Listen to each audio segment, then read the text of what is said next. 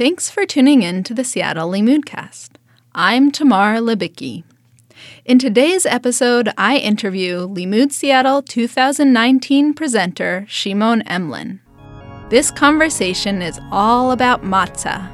We discuss the definition of matzah, handmade matzah versus machine made matzah, model matzah bakeries, the afikoman, and even the spiritual significance of matzah this bread that we're eating is really it truly is a symbol and it's it's a symbol of faith it's a symbol of healing healing both in a physical sense from ailments and also healing from the, the slave mentality that the Jewish people unfortunately have had to endure many times throughout history.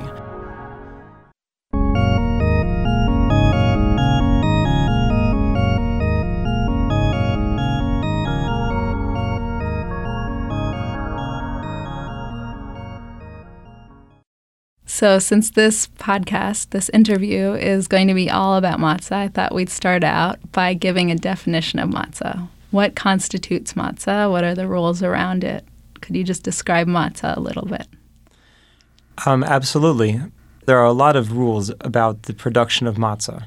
Um, to list all of them would take me longer than the interview, uh, longer than the allotted time for the interview. However, the very basics are Matzah is what the Torah calls lechem oni, bread of poverty. And as we say in the Haggadah, we eat this bread because our forefathers, as they ran, as they fled out of, they fled Egypt, they did not have time for the bread that they made to rise, and therefore they ate ugot matzot, round cakes of matzah. This matzah is made with just flour and water. That's why it's poor man's bread, so to say. There's no extra ingredients, and it's baked within a time span of 18 minutes because once the water and the flour meet, um, it can become what's called chametz or leavened. The begin the fermentation process begins after that 18 minute cutoff point. This matzah also has a basic element that all of the steps in its production have to be done for the sake of the mitzvah of eating that matzah on the Seder night at the table and um, and there's a lot more to talk about it. But those are the basics. Okay, wonderful. So, could you tell us the difference between shmura matzah, a regular kosher for Passover box of matzah you'd buy in the store, and an egg matzah? Absolutely. I, I actually want to start by first mentioning that when a person is preparing for the Seder and they go to the store to buy matzahs, they want to make sure, number one, first and foremost, that the matzah they're buying is kosher for Passover.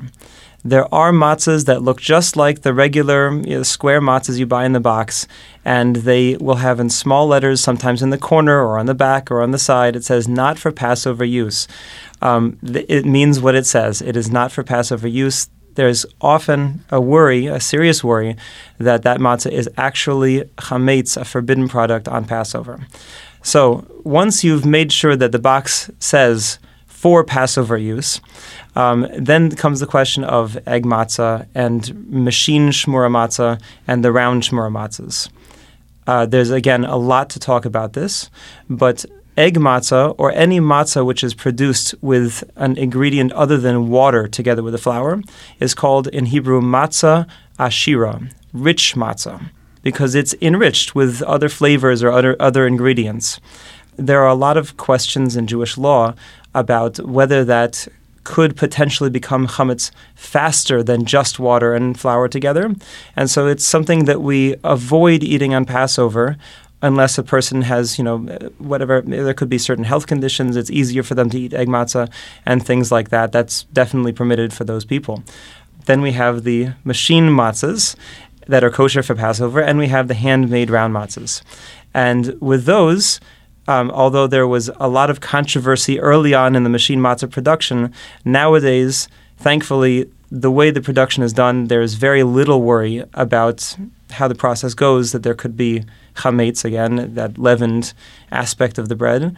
And therefore, the question really comes down to, in Hebrew, what we call lishma or not lishma. Lishma means for the sake of the mitzvah.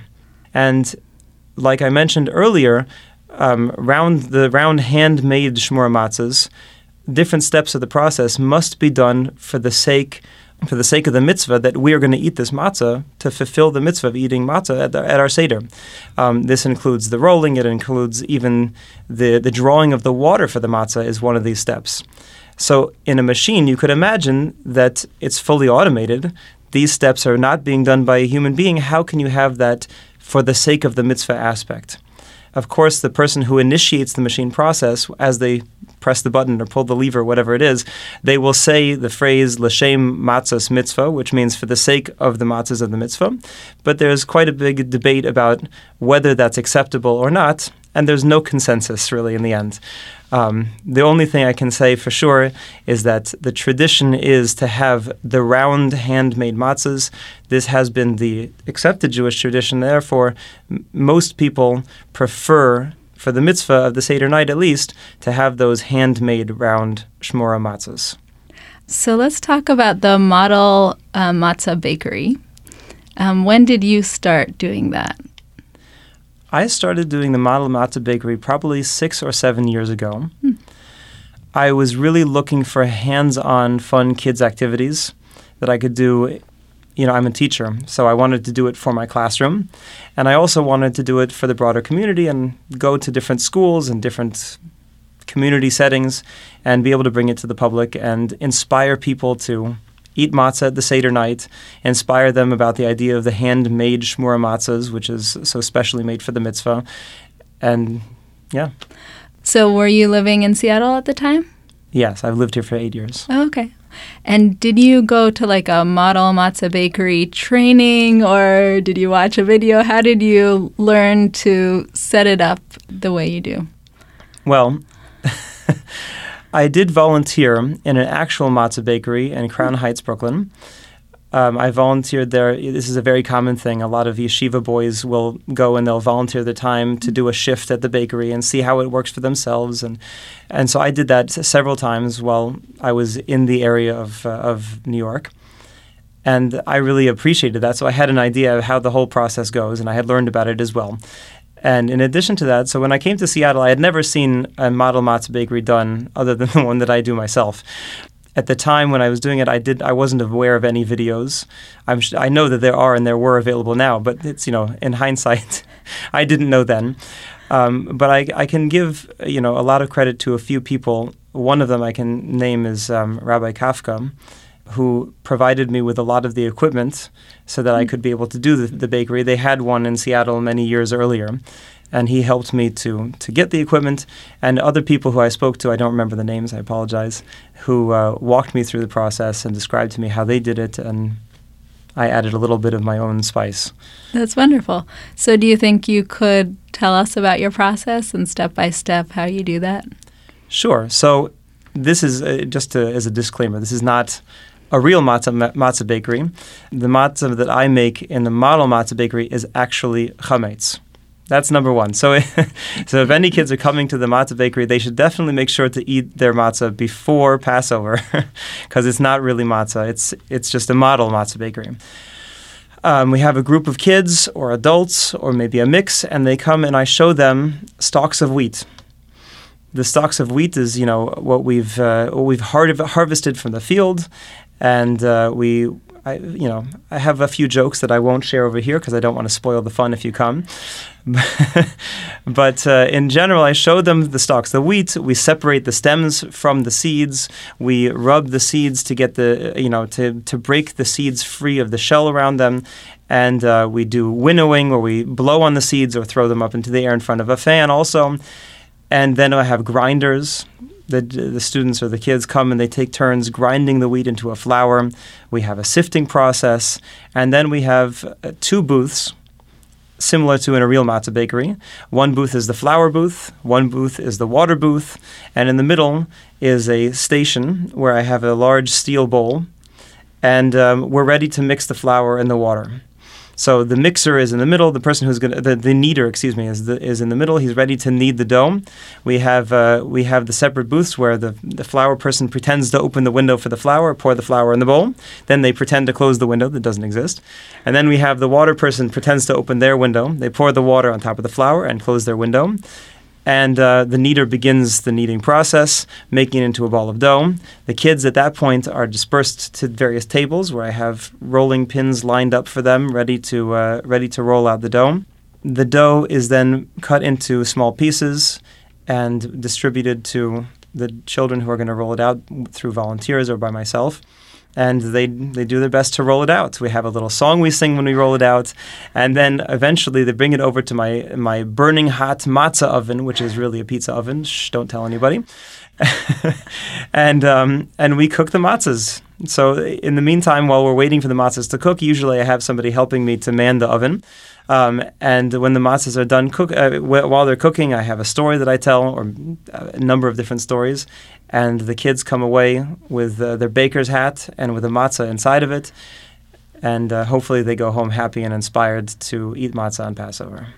I watched a few videos, model Okay. matzah bakery videos and matzah making videos, and um, different places have different ways of poking the holes in the matzah. Um, so how do you do that in the model matzah bakery? Thank you for reminding me. I forgot to mention that part. Um, an important part of any ma- matzah bakery is the poking of the holes in the matzah. And we have, um, I have a few metal rollers and I also have a few plastic rollers.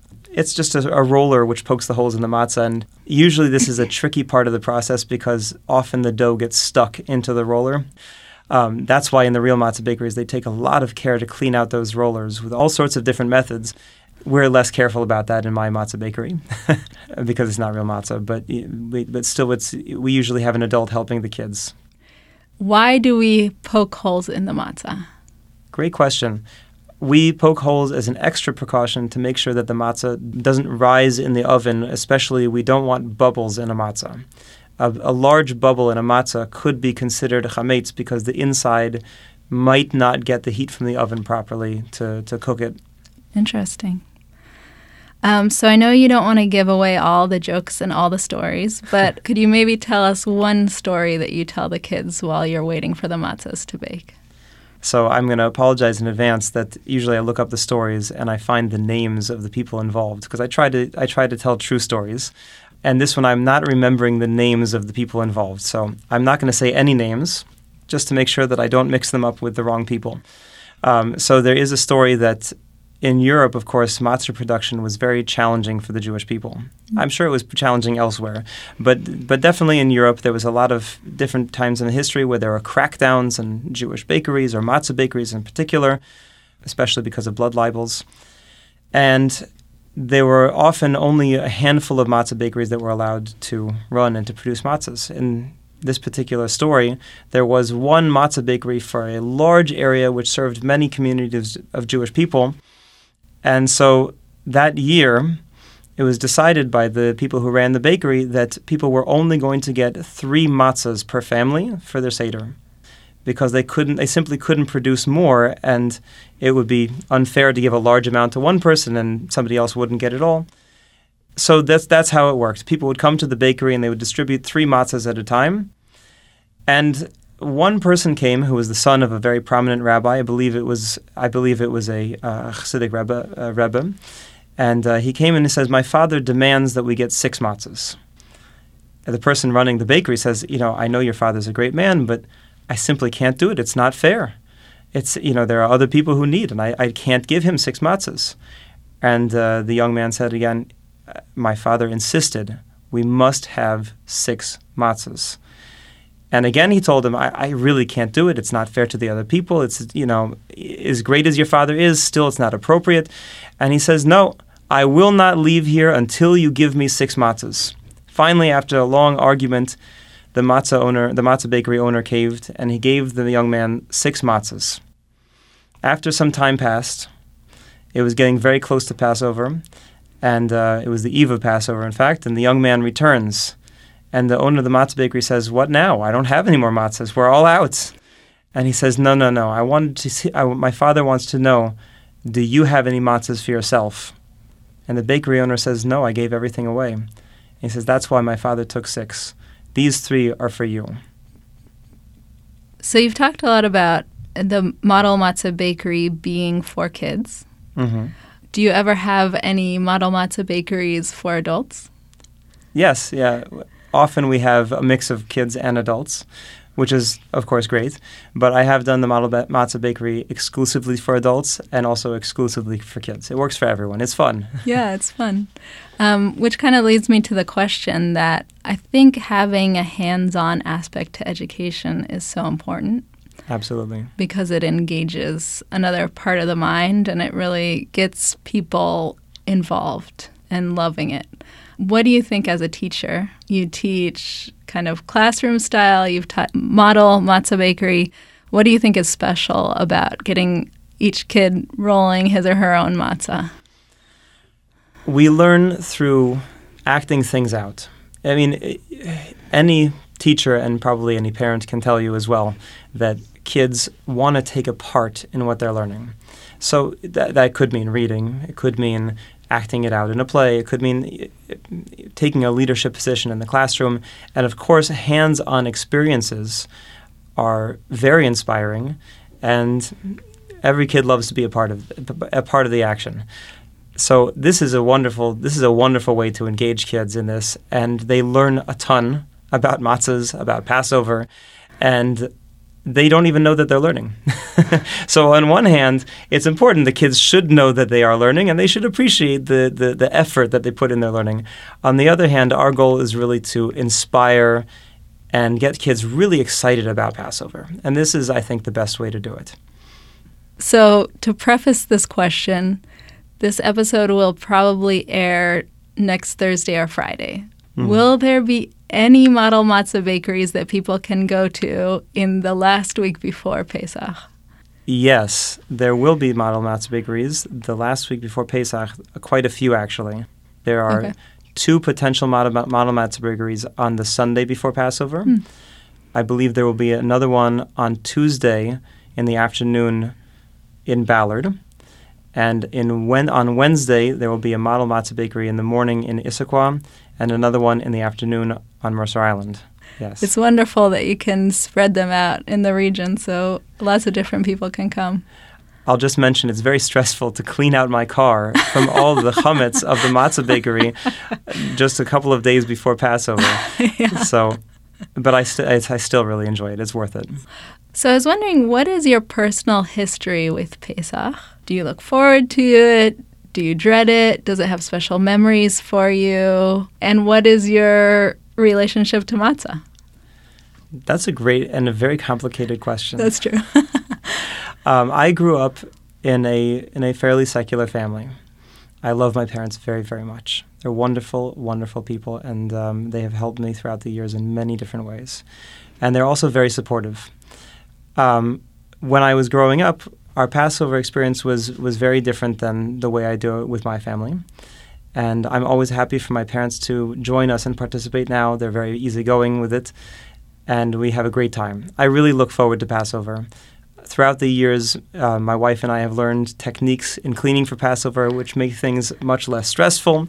We do a lot of work very early in advance, so that's not as not as stressful, not as challenging. And then when it comes to the Seder nights, our kids are, you know, well prepared by their teachers and they are excited for the Seder night. They hopefully took a nap earlier in the day. They have some energy and they're alert. And it's really very, very special to sit around the table with guests and with my own children and to, you know, just take in the Passover spirit in the way that, you know, in the way that we do. So the start of the Magid section in the Haggadah um, which is when we actually, you know, sit down, start talking, start asking questions. All that starts with Magid. And it starts with Halachmanya. And I'll just read it in English because I think it's like such a beautiful section. This is the bread of affliction that our ancestors ate in the land of Egypt. All those who are hungry, let them enter and eat. All those in need, let them come and celebrate the Passover. Now we are here next year in the land of Israel. This year we are enslaved, next year we will be free. It's such a powerful section. It has so many, like, just the range of human emotion, like freedom, enslavement, history, looking towards the future. It's like all jammed into this paragraph, and it all starts with matzah. And that kind of brings me to the idea that matzah is such a rich symbol that it's come to represent so much.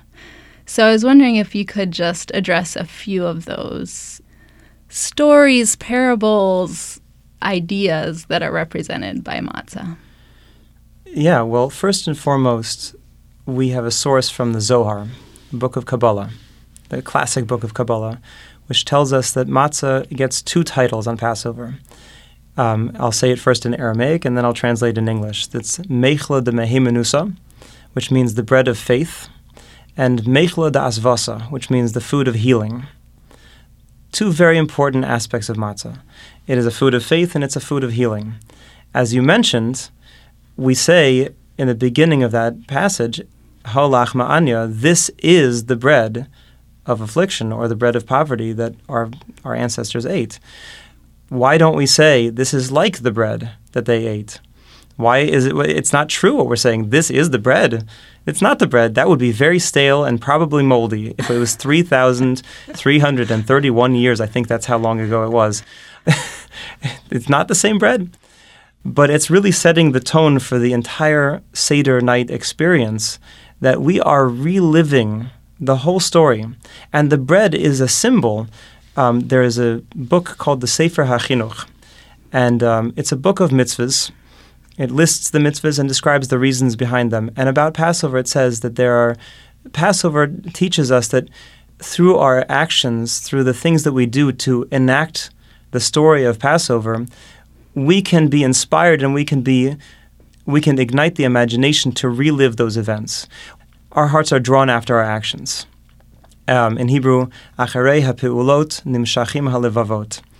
And so this is this this bread that we're eating is really it truly is a symbol, and it's it's a symbol of faith. It's a symbol of healing, healing both in a physical sense from ailments and also healing from the the slave mentality that the Jewish people unfortunately have had to endure many times throughout history. And matzah, in a certain way, you can uh, you can liken it to medicine. You know, a person takes a, a, pill, and the pill has a certain design, or it's in a capsule, a gel cap, or whatever it is. And on the outside, you see, you know, you see the gel cap, or you see the design or the color, and inside is the medicine. The matzah is like that. Is like that that capsule. On the outside, you see flour and water baked into a large round cracker. Um, but on the inside of it, there's a, there's a godly energy, a spiritual vitality, which we take into ourselves during the Seder, Seder night when we eat it at the right time at our, at our Seder meal.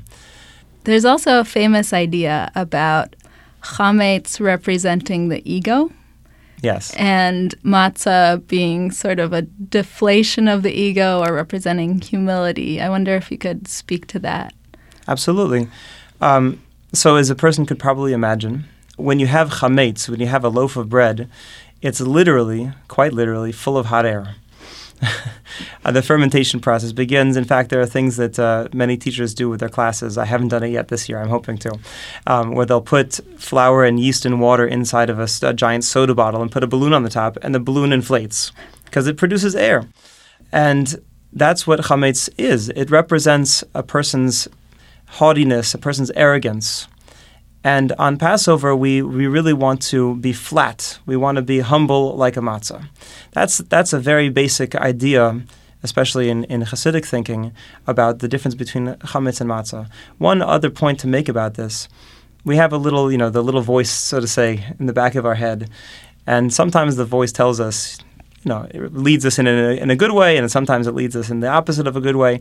And we want to make sure that we are using our humility as a safeguard against going down the wrong path. You can see so many countless examples of people who they get caught when they're doing something wrong.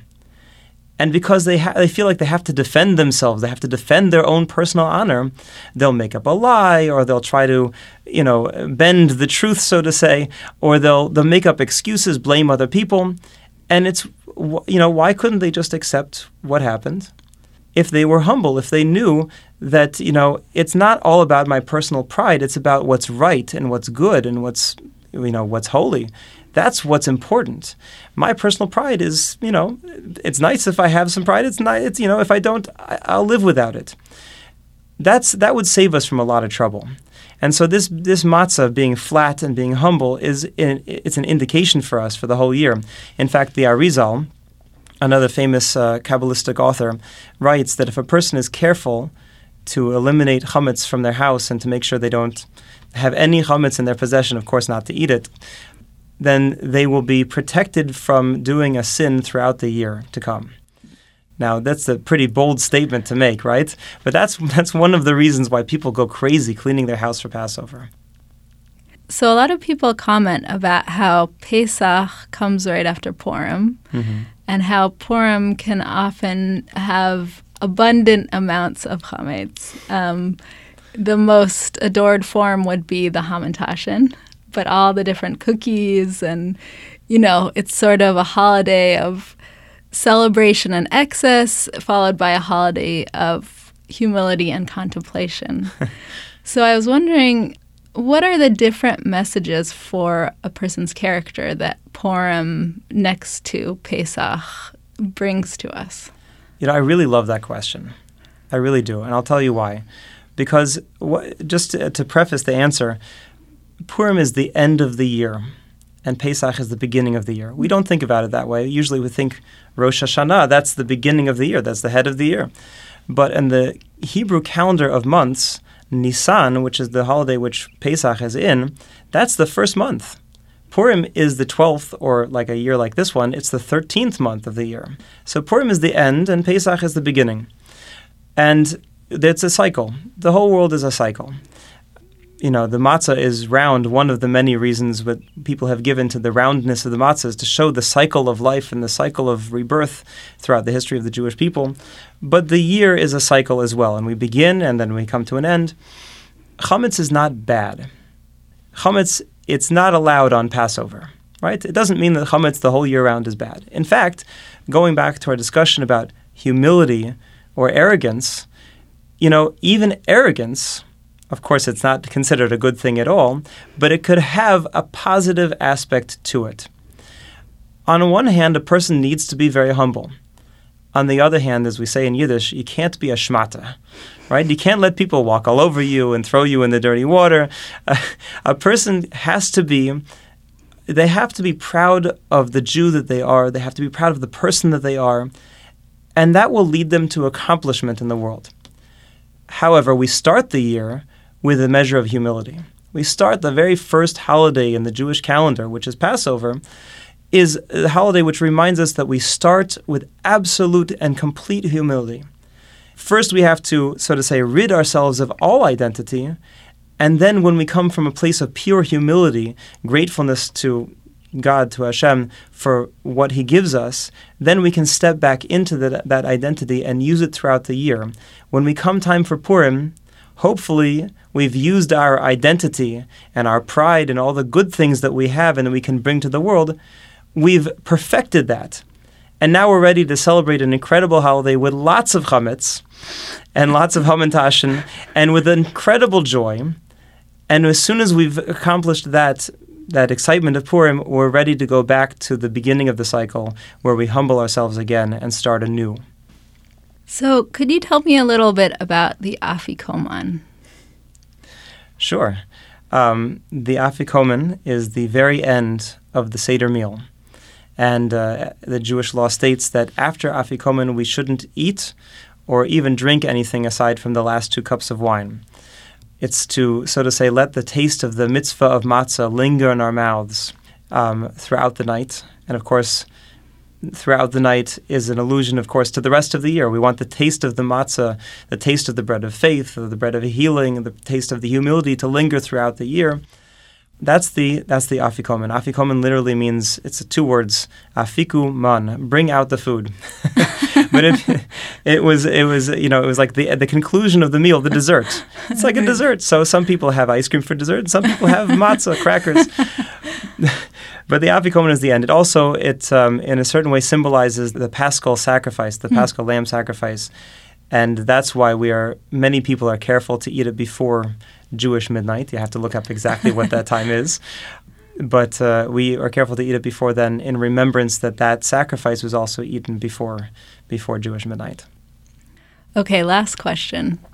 So this has to do with a word that's one letter off of matzah and also a representation of humility, which is Moshe. Moshe was, perhaps you could say, the second main character in the Exodus, but is not mentioned in the Haggadah. Why is that? Yes. Um, some people actually say that the author of the Haggadah was Moshe. And uh, in his extreme humility, he didn't mention himself. we do find, I don't remember exactly where it is at the moment, but there is Moshe's, the mention of his name once um, in the Haggadah. It's kind of stuck in there, a place you don't notice it very much. But yeah, you're right. Moshe is a major character in the story of the exodus of the Jewish people coming out of Egypt. And you don't find him in the Haggadah. And who am I to say why he's not mentioned in the Haggadah? There are many reasons given, but I think that we could say his humility is one good reason. Great. Well, thank you so much. A pleasure.